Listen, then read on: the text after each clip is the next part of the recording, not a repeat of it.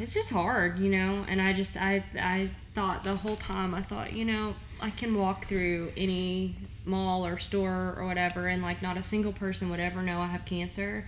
Um, and sometimes there are days when I hate that because I feel like crap and I just want people to understand. Mm-hmm. And then there are days when I'm so thankful for that because like I don't have to talk about it every day. You don't have to explain it to people all the time if I don't want to, you know. And then you know, I watched my friend Sarah lose her hair. She beautiful, long, thick, beautiful, long blonde hair, and she lost her hair, you know. And like, she can't walk through Target without people knowing, you know, or assuming anyway, you know, the like she's going what she's going through, you know. And like that's she can't hide from it. She can't get away from it.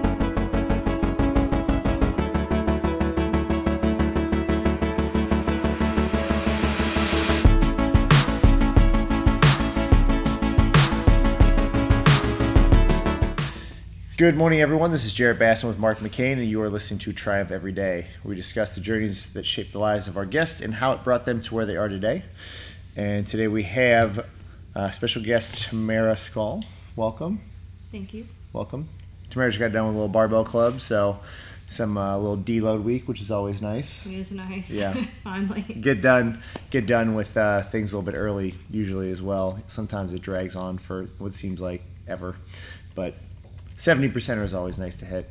Um, Tamara is uh, been with our barbell club for how long now? Do you have any idea? I started last year, I think in May, In May. Yeah. after the spring weightlifting meet, whatever it was. Yeah.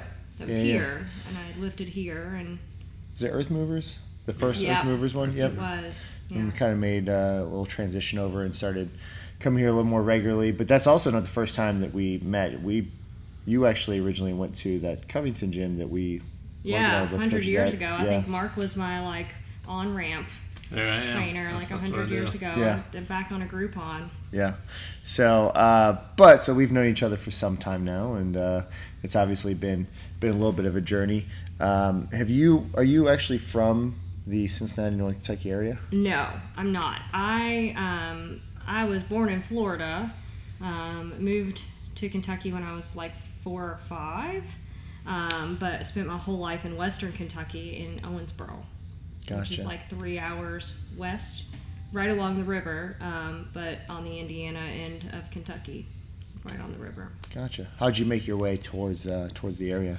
Um, so I ended up going to law school at Chase at Northern Kentucky University. So um, I, in a real roundabout way, I had a friend from that I met when I lived in Owensboro, who lived in Evansville, which is just you know it's further from further than it is from like Covington to Cincinnati, but sa- similar concept, right? Okay. Like right across the next city across the river from Owensboro, um, and we uh, we met at a barbecue. Um, and we were dating people who were friends, and we became really good friends. And she's from Lawrenceburg, so at some point she moved back. I want to say in like 2008 or 2009. You know, and we kept in touch. And then whenever I decided to come to law school, I actually lived with her the first year, and she lives down in Covington. Um, near Latonia Terrace, um, and so I, that's where I lived my first year of law school, and then I moved out, got my apartment, finished law school, um, and lived there for a while, and then I bought a house, and so this is where I am now. Now you are. You're this here. is where I live now. Yeah. Um, was there was there was it just like things fell in your lap and you kind of were like, well, this is I have a job here now, so I should buy a house, or is it like Yeah. I I I enjoy being here, so I want to stay? well, I would say both. Yeah. I uh, when I started law school, um, I didn't really know like where I wanted to be or whatever. I mean, I was like fine with being here. So growing up in Owensboro, significantly smaller than than the Cincinnati metro area, right? Because you know, like Florence is small, but it's surrounded by so many other things that it doesn't seem small. And Covington doesn't seem small, and Cincinnati doesn't seem small to me, especially. You know, I grew up in a really small um, area, and Yeah, so I, I can speak to that. It's, it seems really big to me too. where are you from?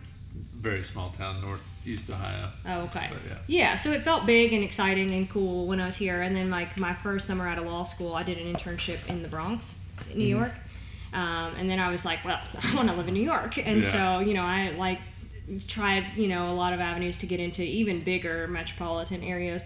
but it's really hard to do that um, at, fresh out of law school and everything. And so when I did get a job here, you know, it seemed like it seemed like the right thing. So was law always like something you wanted to go into, or is it just kind of like, eh, I'll try it? I think law kind of fell into my lap a little Yeah. bit. Um, I actually went to undergrad thinking I was going to be a high school English teacher. Mm. Um, but turns out I don't like teenagers at all. um, they're awful. It takes a it's a it takes a different breed of person to be able to. Yeah. Yeah. I made it all the way through like three and a half of my four years, um, and I was like starting, you know, the student teaching portion, and I was like Ooh, that's hard usually when it pass. I mean, it was so terrible, and I said, you know, I just can't do this. But the way they were structured it, um, you know, it's in secondary education is you have like a major plus secondary education, right? So I had an English degree, Mm-hmm. which is super useful in the real world. Um, and so I left college and I, I went and I worked for Enterprise Rent a Car, you Mm-hmm. know, um, and I and I really, I liked it, but it was hard work and it's long hours and Sure. you know um, and for me i was commuting a whole like a really really long way because at that point i was not ready to just make the leap and like move wherever my job was. Um, uh, you know at 21 that just wasn't what was in it for me. So anyway I, then i you know transitioned into a different sales job which i hated. Um, and then i you know i just decided i wanted to do something that i felt like mattered more than selling printer copier functions. It, it does matter, right? it is so it's so essential to people's businesses, but I just really couldn't get passionate about it, and so I said, you know what? What the hell? I think I'll go to law school. hmm That's awesome. And That's- obviously, it's been working out. Yeah, I think. It I think was- it's it's definitely probably altered the course of of not just your life, but your probably your your psyche and the way you think about things and people and things Oh like yeah. that. You law school changes your brain forever. I'm Yeah. convinced. well, and and you I'm- know, I think where the the area that you've gone into is, you know, you're a public defender, and that's Yeah. different than you know having being a ho- high profile lawyer. That's you Yeah. know, uh, so you're you're you're dealing with the common man, so to speak, a lot Yeah. more. You know, um, and some of the cases and not cases, but the, the things that you've talked about. Um, it seems like you have to care about the people who are coming into your life, even though they may have had some wrongdoing. You have to treat them as just like anybody else. You well, know, I, I want to treat them that way. Yeah. You know what I mean? I um, I tell people, you know, the reason I became a public defender is probably a couple of reasons, but number one, it's just because of who I was as a person. You know, like I didn't grow up with um, all the privileges in the world and everything like that, but you know, my mom tried really hard, but I was really, really lucky that even though I grew up probably on the lower, like middle class um, end of things, you know, my mom um, was a single parent for most of my life, but she never was like a drinker. She never did drugs or anything like that. And for whatever reason, um, I never wanted to do those things either. You know, not more than the normal person, right? Like every teenager drinks or whatever. You know, you do those things, but I never got into those things. And then, you know, when I when I finally went to law school, I met somebody, um, a professor and a mentor, who just talked about people, his clients, you know, um, in a way that just made me think, gosh, that is the kind of person I want to be. You know, like I just I want to be the kind of person that can see something good in everybody, no matter no matter what it is that like no matter why they're in front of me, right? Because I'm a criminal defense lawyer, so like I see people at their worst, you know. Um, I see people at their lowest points. Um, often they're detoxing from drugs or alcohol, um, and they're angry and they're frustrated and they're scared, um, and they've done something to get themselves in that situation, whether or not it's the thing they're charged with, right? But some decision they've made has led to them being incarcerated um, and in this terrible state of mind, you know. And I just, I never want to be the person that's kicking somebody when they're down. Mhm. You know, I want to be that person that's like, look, yeah, I'm not here to make you feel worse about your circumstance. what um, what responsibility do you find? Like, do you do you find you have some sort of like, I need to just take care of you in the sense of the law, or do you find you give people guidance and things like that along the way? Um, I think that I tend towards the it's not my place to tell you what to do with your life or the choices that you've made or to reinforce the choices that you've made are poor. Um, but I think the most important thing I do for people is not the legal advice because unsurprisingly, people who have had a lot of contact with the criminal justice system often know things better than I did when I started as a lawyer, right? Um, and you know they know they know the penalties they're facing. They know what the Commonwealth would have to prove um, against them. They you know they're smart. You know people have this idea that people who commit crimes are stupid. They're not. Um, they're intelligent people who have found themselves in terrible circumstances. But um, I think the most important thing that I do is treat people like a human being and like they have dignity and worth. Um, and listen to them. You know, a lot of times I think people get really frustrated because when they have contact with the criminal justice system, they don't feel heard. They feel like they're just being shuffled through, you know, and everybody's just trying to get the docket done and they're trying to get to the next docket. Um, and they just want to know whether or not you're going to trial. They don't want to hear what anybody has to say. And I think some of the most important conversations I've had with clients are, well, just what do you think I need to know? You know, and people feel heard. And I think that's really important. I think that's probably true in it's not a business, but in any sense of the word Mm-hmm. of having uh, you know a relationship with people, people feel like they just need to be need to be heard. Yeah. You know, um, and Mark Mark coins it. I don't know where you got it from, but you know we don't want a transactional Yeah. business. You know, um, I think that's very true. You want you want these to have these moments with people to where you're entering in their life and more than just a sense of like come to the gym all right i'll see you later Yeah. you know i think that's it sounds in a, in a in a roundabout way kind of what you're doing Yeah. you know Absolutely. uh, it's not just like hey hi jim how you doing okay you're you're going to trial on this day okay see you later Right. But Yeah. In that, in that sense too, just like we see, in a very lighter sense, you know, not necessarily people's worst days. Sometimes whenever they're stepping their first into our gym, you know, um, I'd probably say it's probably the minority of, of clients. Like, there's been one or two but not yeah, many a, a couple people where they're like, "Hey, my doctor says I need to, to come here, or else I'm going to die," and they're you know, or whatever, um, and they're a little bit you know scared and hesitant and intimidated and all these things, and really all we need to do it's it's it's not like, all right, well here's our prices, it's, hey man, like I'm sorry to hear that, or Right. you know, and, Yeah. and like, Hear just- what they're saying and not try to get their business. Yeah. you're a human being and you know and, and in that sense like you said they're not stupid they're smart they know like hey vegetables are good i should I, you know i i know that um, i need Smoking's to stop smoking yeah, yeah. and drinking but i'm addicted you know Yeah. whatever it is so yeah there's obviously some crossover anytime you're dealing with um, just human beings Yeah. Yeah, people are people are very complex and I think we're all very good at seeing it in ourselves, you know, and saying like, well, it's complicated, you don't understand, right? Um, but I don't think um, I don't think everyone's always as gracious to others as they are to themselves or to people that they care about, right? So if your best friend was struggling with a heroin addiction, you know, you would feel a lot differently about it than somebody you see who is overdosing on the sidewalk, Right. And that's human nature. We're tribe oriented, but um, I think it's important to just try, you know, and like even if you find yourself in those terrible, I have thoughts about clients. Sometimes I get so frustrated. I hear the same things over and over and over again, but that doesn't mean they're not true, right? It just means that there's a larger population struggling with a particular issue that like I didn't know about, and so it's it's really hard, but I am in the business of grace. Yeah, For sure. 100%.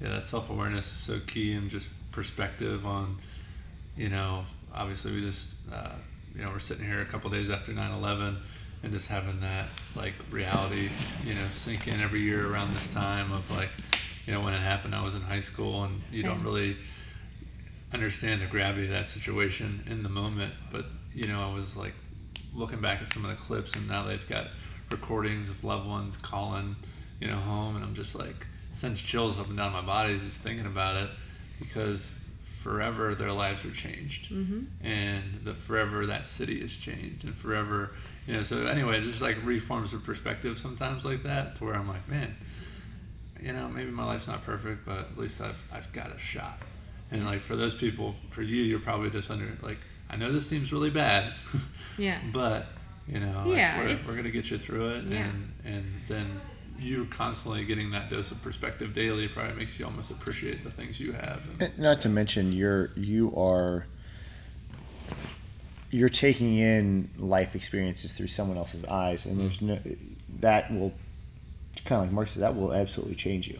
You know, you you can't walk around and pretend you didn't just experience you know what that person's going through, Mm-hmm. uh, and it gives you a, a different level of understanding. You know, I think like you said, you give you can give people grace a little bit more whenever you understand the full story. Yeah. If you you know if you see the guy on the sidewalk that's you know maybe overdosing and you've never experienced that before, you're going to make a quick judgment on what that person's life has been like. You've no idea Yeah. Right. Exactly. you know um, and i'm sure you've seen people come from all walks of life you know sometimes it, generally if you have a little more money you're not going to be using public defender but at the same But time but I see them, you know. yeah exactly i mean it's like but at the same time it's like drugs alcohol addiction you know even very serious crimes you know murder and assault and things like that happens across the board.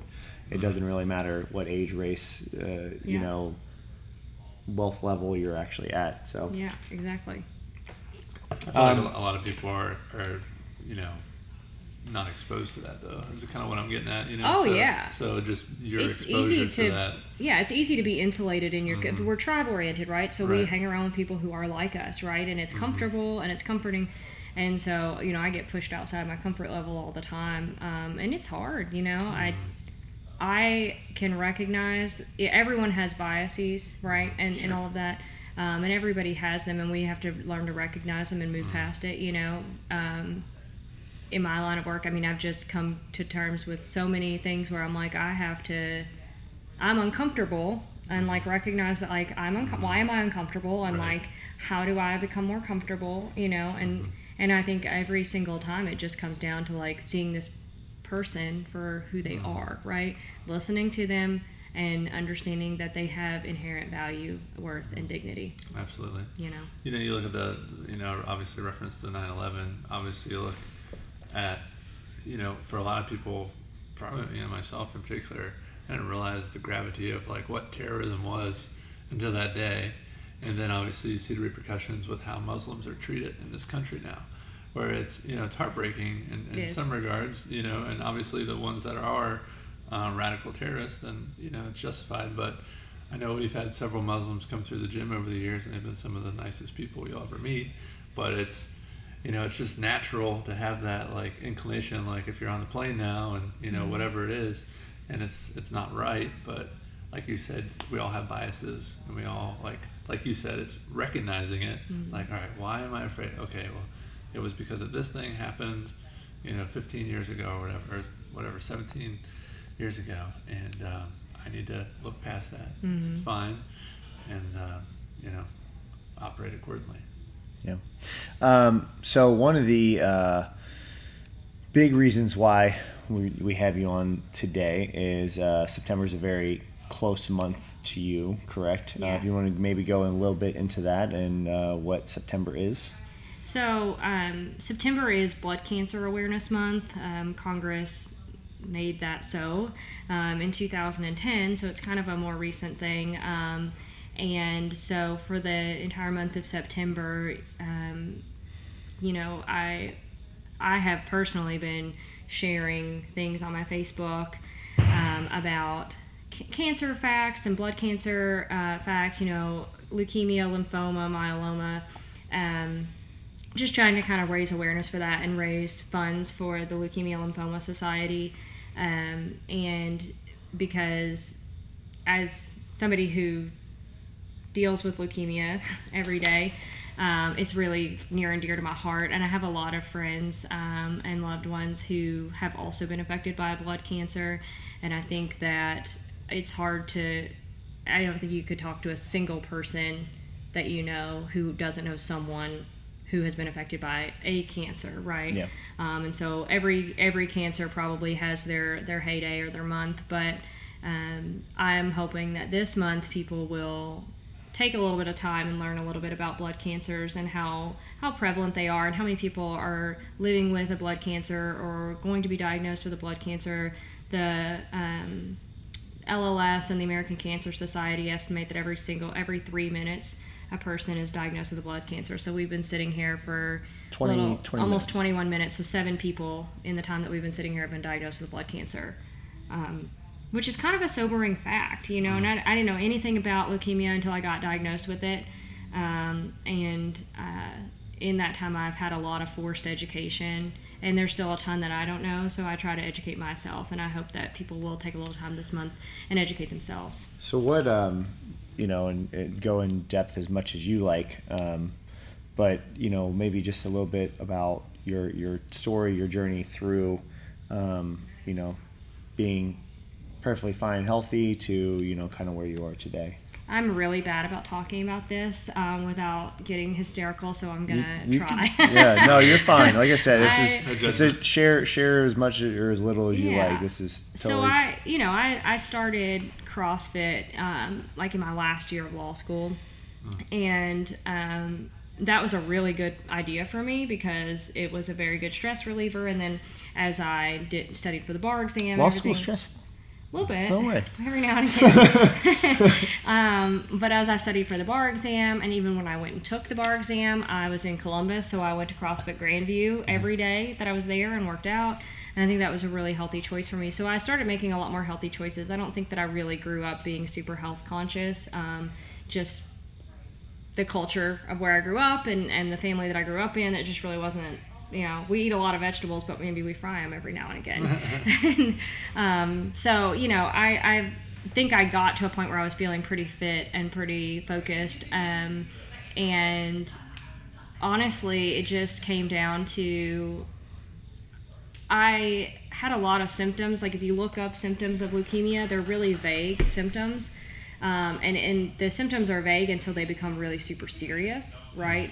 Um, so there's a point at which you get really, really sick, and like once you're once you're at that point, you're on a downward slope, and it's it's hard to come back from that. So lucky for me, I was not at that point, but um, I had had um, unexplained weight loss when I was diagnosed. Um, I was 20 almost 20 pounds lighter than I am right now. And at four foot nine inches tall, like that's a lot of weight.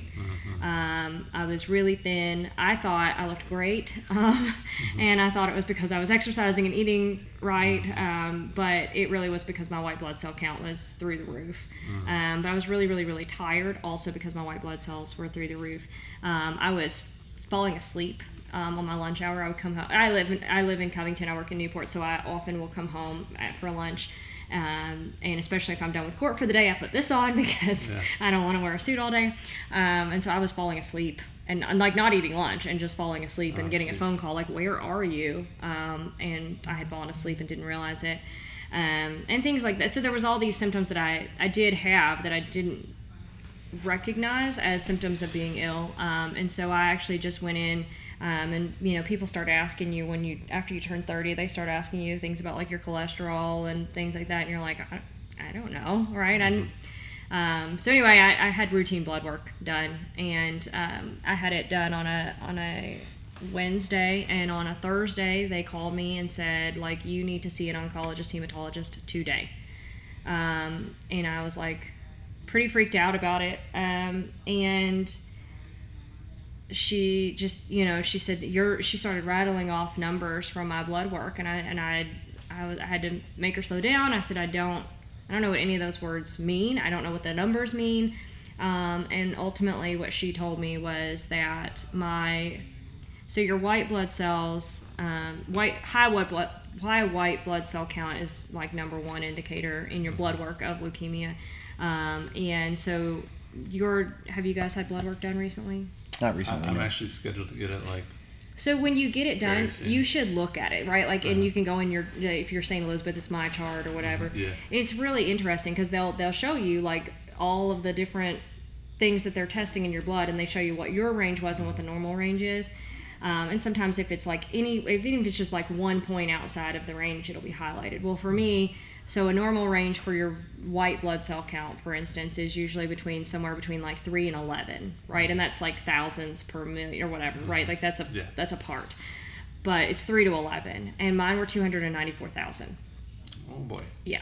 Um, Red and- That's a lot. yeah yeah um, it's it's incredibly high um, and because of that obviously they were crowding out all of the red blood cells so my red blood cells were incredibly low Um, and if you go back to biology and you remember like what your white cells and your red, red cells do, your red cells carry oxygen to your blood, your white cells fight infection. So like I was invincible, hundred percent. Oh yeah. Um, but, yeah. I, but I was also at risk for blood clots. Um, Right. I, my platelet count. So your platelet count, if you if you look at it, you'll probably see it somewhere between 140 to 450 thousands. Right. Mine were over a million. It was 1.2 million platelets, uh, which means I was at very high risk for blood clots. If you cut yourself, you'd scab instantly. Yeah, right, or I would die from a blood clot. Yeah. Um, and so, and so all she's explaining these things, and I was just, you know, I'm like googling like high white blood cell count, and everything says leukemia, and I was like, do I have cancer? Like, am I gonna die? Like, and you know, she, she's like, I don't know. You know, it could just be a lab mistake, but like, it's not a mistake or a, a risk we're willing to take. She said, you know, call these numbers. She said, if they can't get you in today, you call me back, and we'll get you into Christ Hospital. I know they'll take you. You know, like, it just was probably the it's probably the scariest conversation I've ever had in my whole life.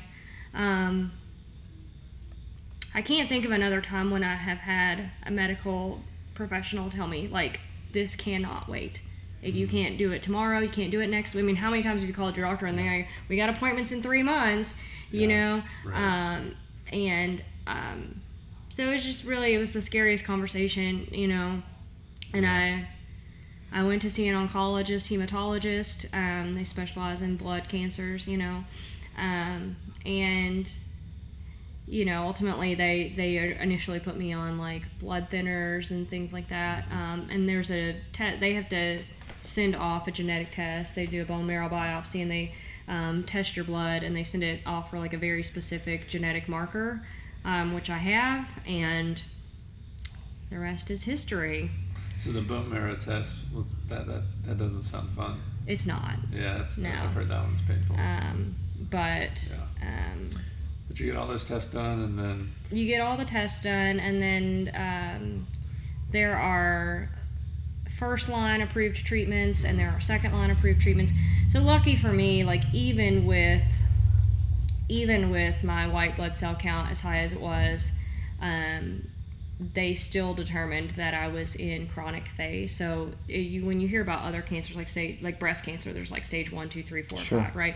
So for um, chronic myeloid leukemia, because it's a slow growing cancer, they have three phases, um, and so they have chronic, they have accelerated, and they have blast phase. Um, and if you're in accelerated, um, they usually try and and do like a a, a burst of uh, treatments that try to get you down right? And and they're just basing this on the number of cancerous cells in your blood right? This is like microbiology Right. um, and if I had been in ex- if I had been in blast phase like I would die like once you're there you, there's almost no coming There's back a- from it That's a very intense word to use for yeah and they call the it blast crisis yeah. yeah so if you Like chron, you know, I not and again, I'm sure there's a chronic reason. sounds better It does. Like I don't know. It sounds. It just sounds like on such a very emotional and personal subject. Like blast crisis, Crisis. is Mhm. Maybe Yeah. not the. You could call it purple phase and Yeah. know it, I the agree. doctors would know what it means. yeah yeah It's like, um, all right, we're about to take you into blast crisis. Let's get your heart rate up. yeah, yeah. Um, so I, I, you know, I'm really lucky, you know, ultimately, and I think, you know, I have joined a lot of support groups and things like that, and I've heard from a lot of other people. Now, now to be clear, the median age um, is like 65 to 74, right? So, like, being diagnosed this young is not the norm, and it's a rare form of blood cancer anyway. So, like, you're talking like half of 1% of all cancer diagnoses is chronic myeloid leukemia. And like one half of that one half is people my age. Wow. So there's not that many people my age who deal with it. So Right. oncologists don't see a lot of people my age. Um, and, you know, my oncologist was very clear that the fact that I was so healthy going in, you know, like they don't know when this started growing because it's a slow growing cancer. I might have had it um, for years. And they, Right. you know, probably t- two years based on the size of my spleen. So they measure the size of your spleen whenever um, mine was like the size of a Nerf football, which is apparently pretty big. It's not supposed to be that You got a big. jack spleen. Uh, um, but it made it really hard to breathe. Right, it was like pressing against my lung. Oh, It made it that's hard to not good. breathe. I got really short of breath um, and things like that. So I mean, there was just there was a lot of emotional things, you know, and it's really hard to unpack that and figure out like how to tell people what do you tell. Nobody understands what you're talking about, Yeah. right? Well, because and again, because you're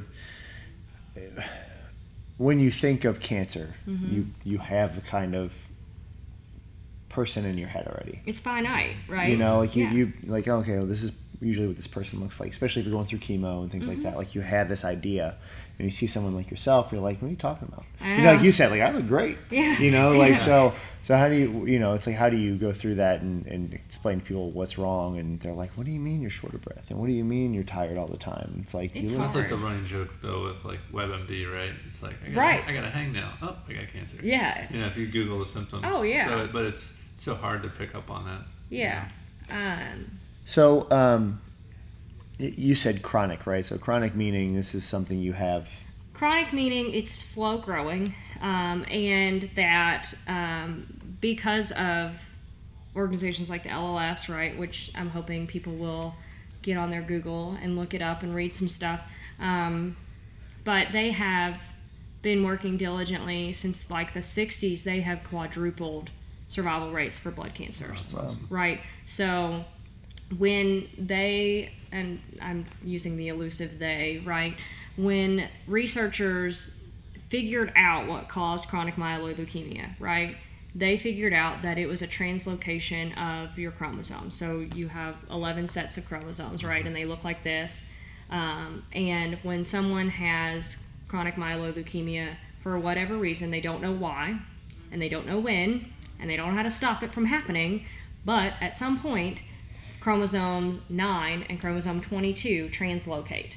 And they're not supposed to pair. Like 9 is supposed to pair with 9 and 22 is supposed to pair with 22. But for whatever reason, they twist up your, your chromosomes. Um, and so that triggers the overproduction of a protein, a specific protein in your white blood cells that causes your white blood cells to like mass produce in a ridiculous way. And that that is CML.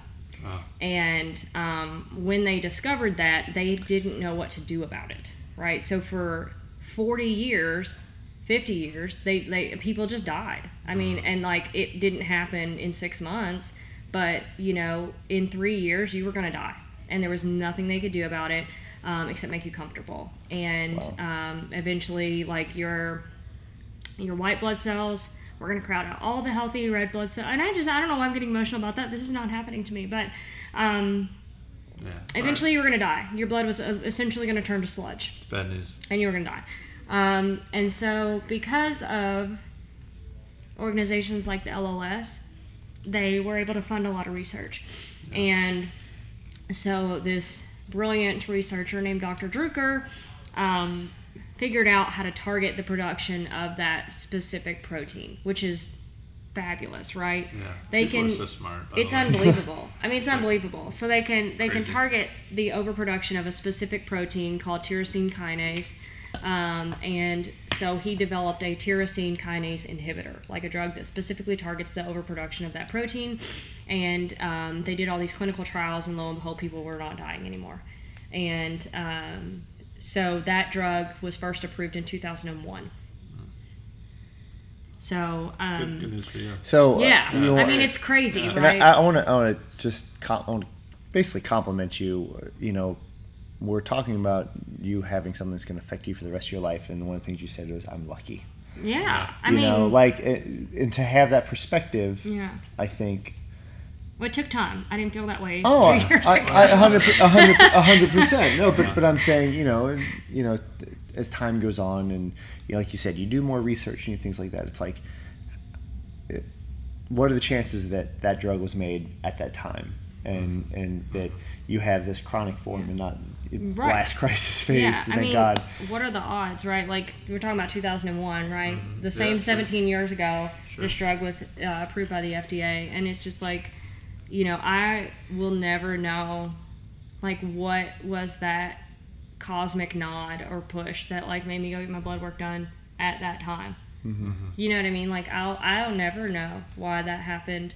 Um, I think people who are religious have a theory on that. I think you know people who aren't have a different theory or whatever. But you know, I do feel incredibly lucky because my doctor asked like have you had unexplained weight loss? I'm like no it's super explainable. I work really hard at it. Yeah. you know he's like do are you fatigued? I'm like yes i'm a lawyer and i crossfit and i'm busy you know have you do you have night sweats? And i said well do you mean I wake up like hot? Yeah, I live in a 105 year old house and the air conditioning's not great upstairs. Like there was All a- there was an answer Yeah. to everything. He was like, "Do you have this symptom? No. Do you have this symptom? No. Do you have this symptom? No. Do you have this symptom? No." Right? And the the truth is is like after the fact, yeah, I totally had all of those symptoms, right? Right. As explained by the fact that I rapidly gained back 20 pounds. Um, you know, and and uh, and it's it's hard sometimes. You know, the biggest I think the the hardest thing for me to try and talk to people about it is that they're like, okay, well, like, how is treatment going? When will you be in remission? Like, when will you be done? And that's the hard part because they don't know how to fix it. All they know how to do is tamp it down, right? So the drugs that I take, um, they tamp it down, and as soon as I stop taking them, it ramps back up, and they they overproduce at a faster rate. So I got sick um, last year in February, and I couldn't get well, and they finally said, you know, you you have to take you have to stop taking your meds because they're immunosuppressive, and like you're just not going to get better with it, taking them. Right. And so I stopped taking them under the direction of my oncologist for two weeks, and my numbers were almost as high as they were at diagnosis.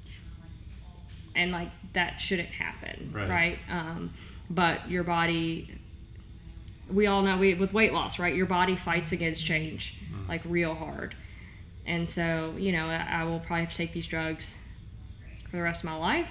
And they're not fun drugs to take, um, so I don't feel lucky in that regard. But I Well- feel lucky that I get to have a long life. You know, I And not to mention, I mean, we were just talking this morning during Barbell Club about, you know, right now you're, it's like, I'm tired because I'm throwing up every other night. Yeah. You know, and It's it's it's just something that you you have to uh, bear and, and live with at this point.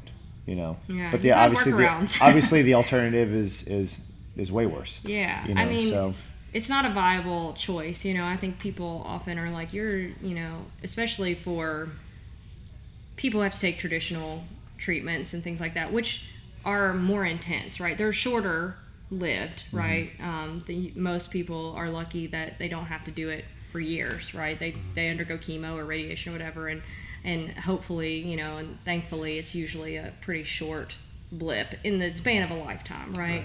Um, but I don't get that finite thing, right? It feels like a life sentence in some ways, you know, um, and it's always changing, right? Like I wasn't throwing up every other night for the past, you know, year and a half, and all of a sudden this is they've added other drugs because you know this pill that I take causes this side effect, which is fixed by this other pill that I take, which causes this side effect, and I have to take this other pill to fix. You know what I mean? And Right, you just yeah. you end up playing, you know, telephone with your medications, and and eventually they don't play well together, which is what's happening right now. Um, and you just put a bucket in your room There and you, you throw go. up into it and your loving fiance takes it down and, and gets rid of it so you can go back to sleep Yeah. and that's Yeah. just you know you just deal with it Um, what what kind of role does fitness play in your life currently? You know, and, and maybe as far as your treatment goes as well. Um, well, as far as my health goes, um, it's very important um, to continue to do weight bearing exercises um, and cardio, um, high intensity, you know, interval training or whatever, um, just in terms of trying to maintain my health and my vigor.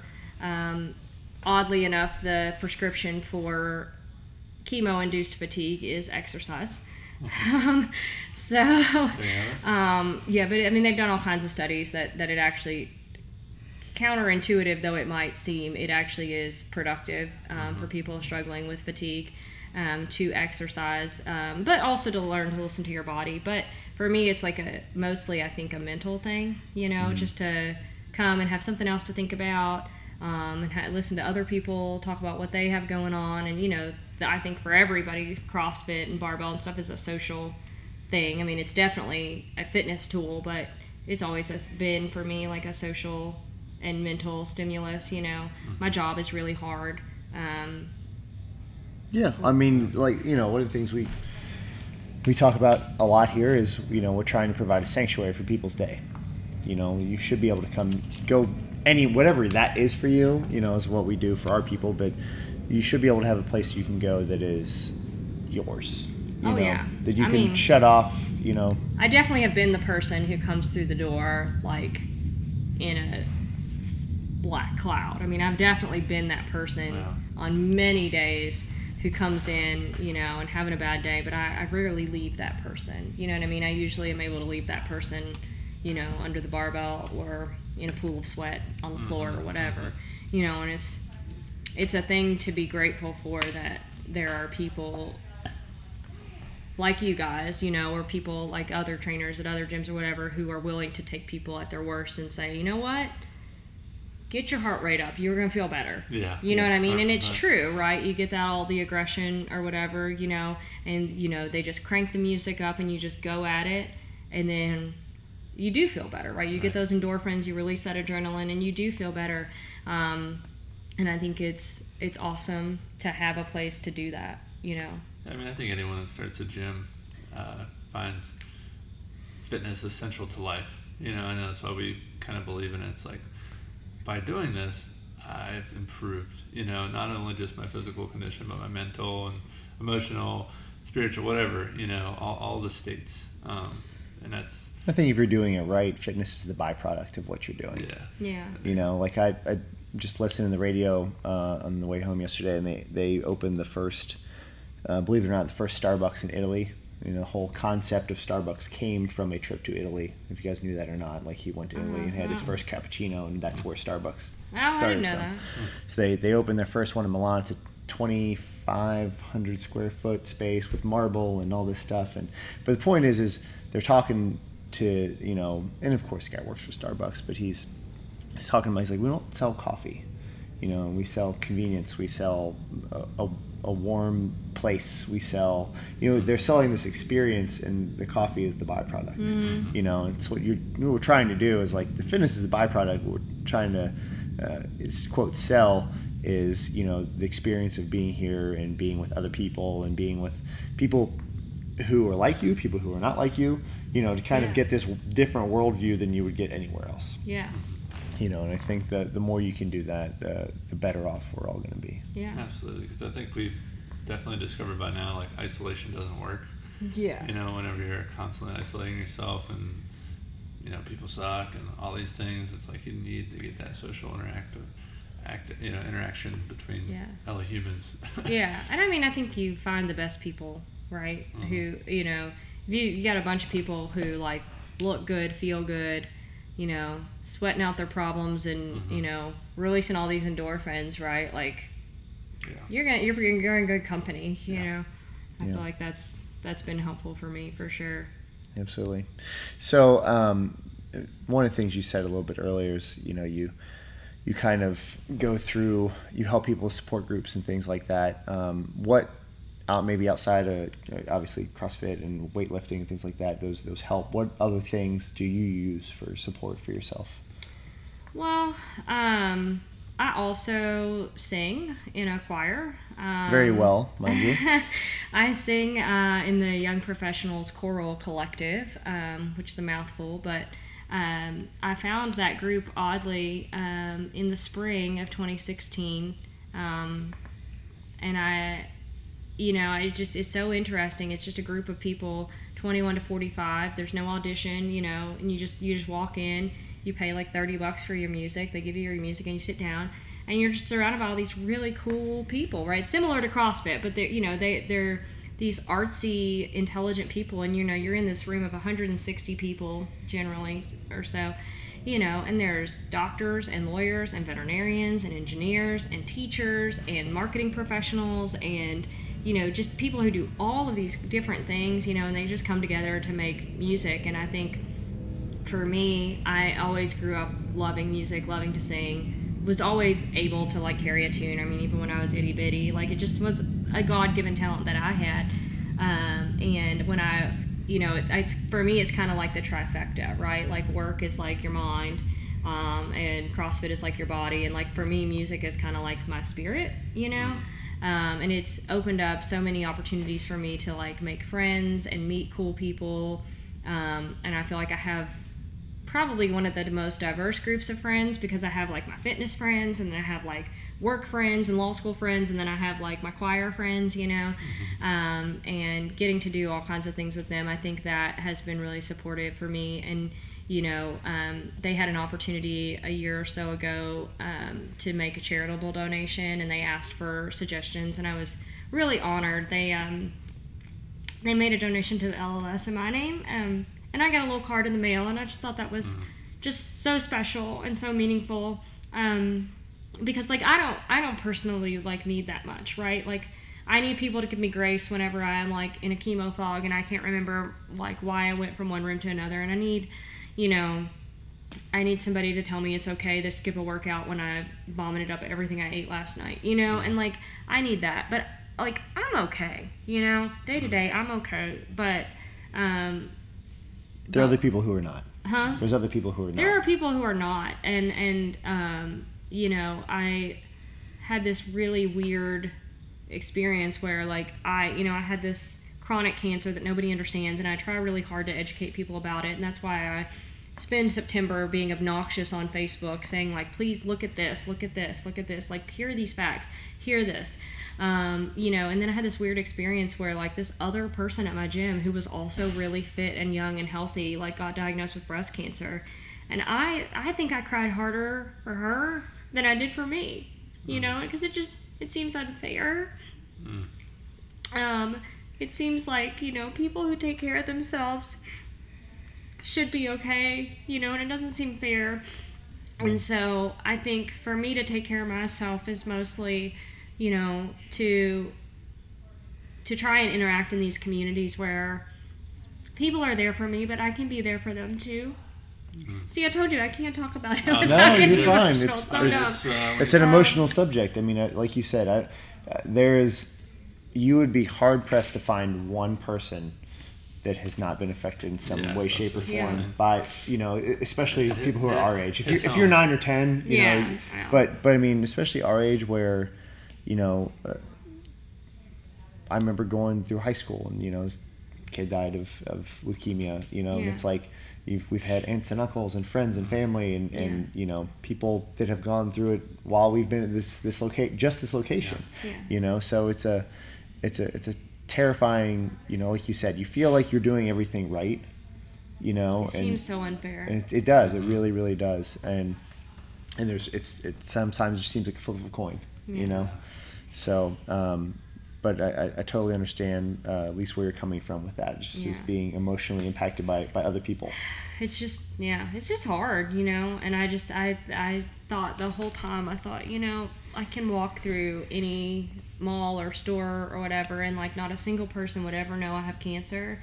Um, and sometimes there are days when i hate that because i feel like crap and i just want people to understand mm-hmm. and then there are days when i'm so thankful for that because like i don't have to talk about it every day you don't have to explain it to people all the time if I don't want to, you know. And then, you know, I watched my friend Sarah lose her hair. She beautiful, mm-hmm. long, thick, beautiful, long blonde hair, and she lost her hair, mm-hmm. you know. And like, she can't walk through Target without people knowing, Mhm. you know, or assuming anyway, you know, the like she's going what she's going through, you know. And like that's she can't hide from it. She can't get away from it, you know. Like, they're they're I didn't believe people, but they're you know um, when I was first diagnosed, like people in these support groups were like, you know, you'll get to a point where like you, there are days you don't even think about the fact that you have cancer, you know, and like, by golly, there are days that I don't think about it, you That's know, awesome. like when I'm busy, having fun, and feeling good, that I don't think about it at all, you know, and I don't, I don't know that that's true for people who have to undergo traditional treatments who lose their hair,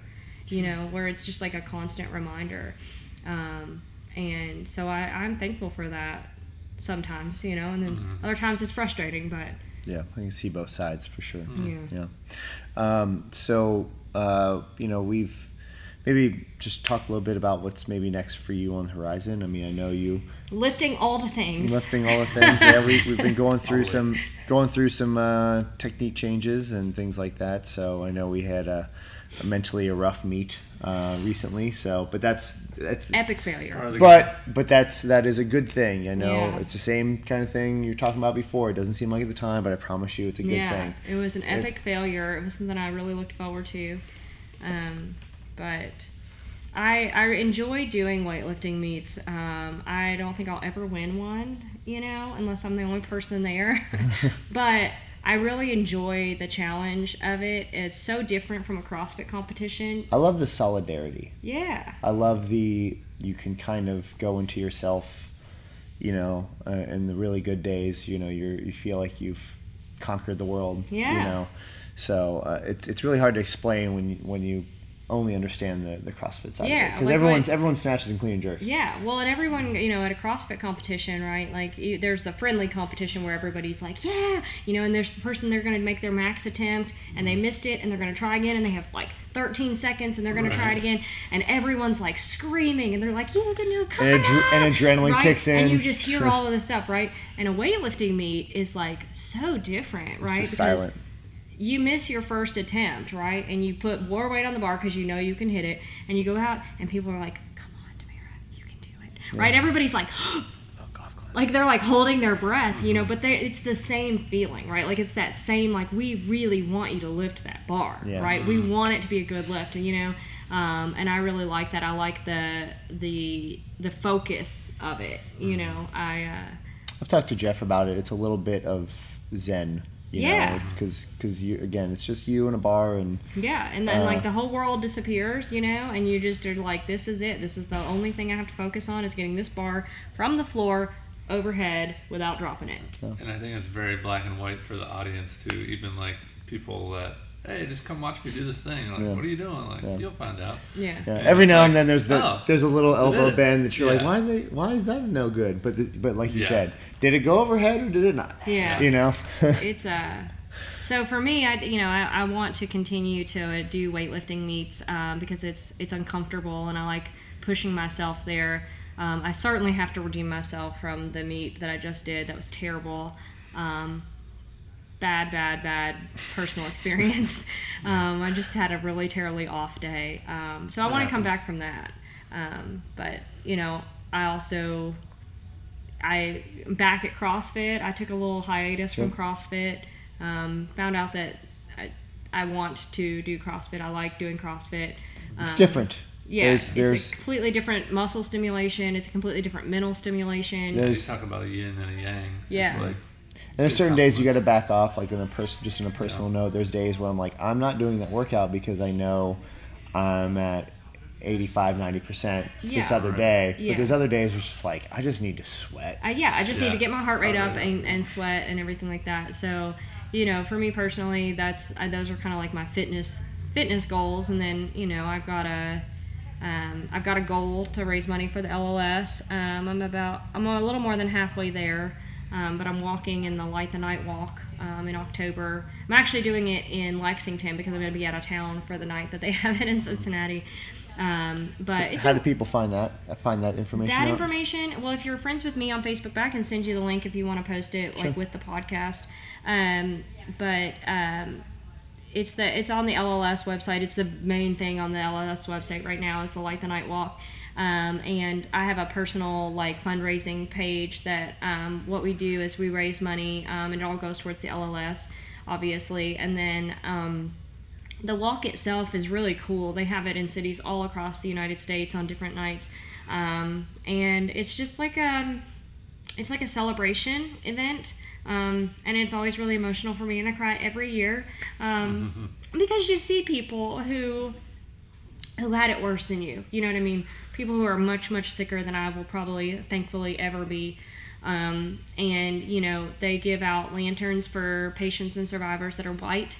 Um, and they give out red ones for people who are there to support people and they give out gold ones to people who are walking in memory um, and it's pretty incredible to see like um boy Yeah. i'm super bad at You're this fine. Uh, just as, I can just imagine a sea of Um, those colors just mixing. it's and- beautiful um, and it's and it's uplifting um, and it's heartbreaking um, and it's just really special but they take all that money you know and they they use it to um, have patient advocates and patient support specialists so that like if i need something or they change one of my medications and i can't afford it like i can call someone at the lls chapter and they can put me in touch with you know patient support and um, you know they they make these patient support groups and these um, social events and things like that. So I mean, it's a really valuable resource not only for the research for life-saving medications, which by the way are really important.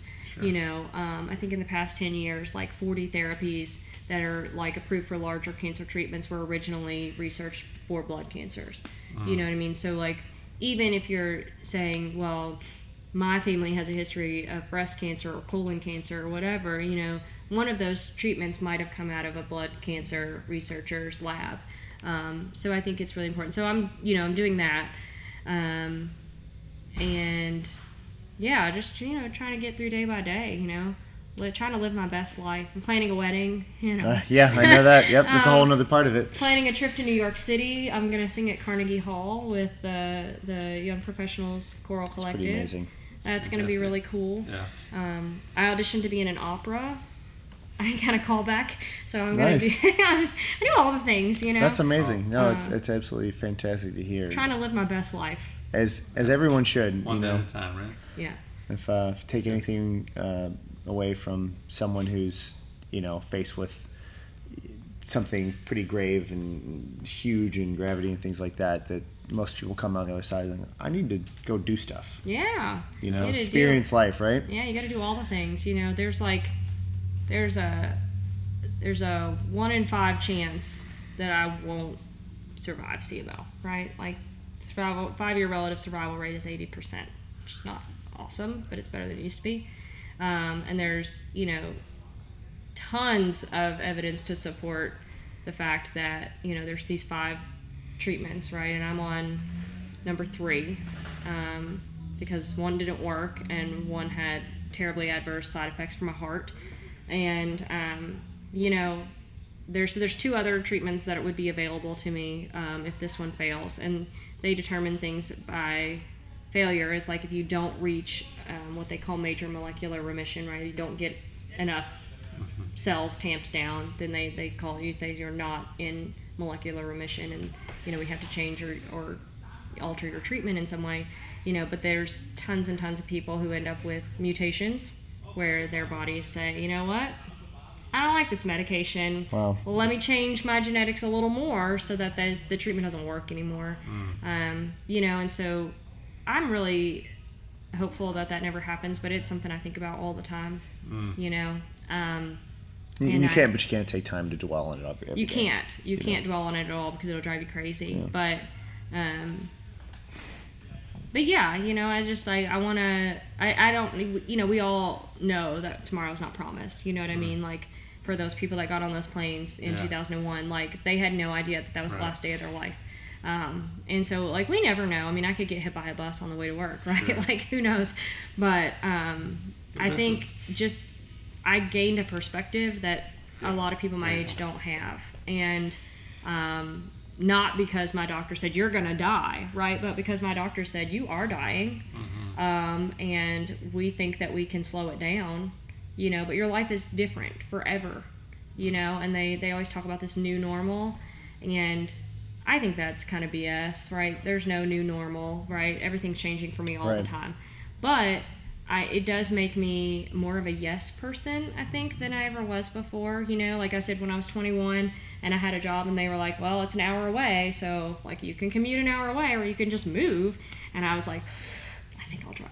You know what I mean? And and so like now I'm like, well, you know, whatever. That's what I want to do. Let's yeah, move. that's what I'm just gonna do it. And I, and I think that you know I've been able to surround myself with communities of people who are supportive of that. You know, Pretty which is amazing. cool. I think, I think people can learn a lot from that. You know, just appreciating each day, and even if you're not diagnosed with cancer, like put your phone down and experience life with other people. Yeah. You know, especially in this day and age, I think that's a I'm big a- time problem. I'm a big fan of like um, I, I saw a, a thing um, where you know when you have a dinner party or you have a party at your house, you just have a basket at the door, and everybody puts their phone in the basket. You Yeah, know, I love that. and like you can check if you got kids or what, you can check it every hour. Right. But like, you know, Very, very rarely is, uh, thank and thank God, very rarely is something that extreme going on that you have to answer Right. at that exact moment. Yeah. Yeah, I agree. Um, so one thing we always, and I'm very, very interested to hear your your response, but um, it's just a simple question, and that is, what is your definition of s- success? Definition of success, I think, would be giving whatever your task is. I think giving it your best shot and knowing that you left it all on the table.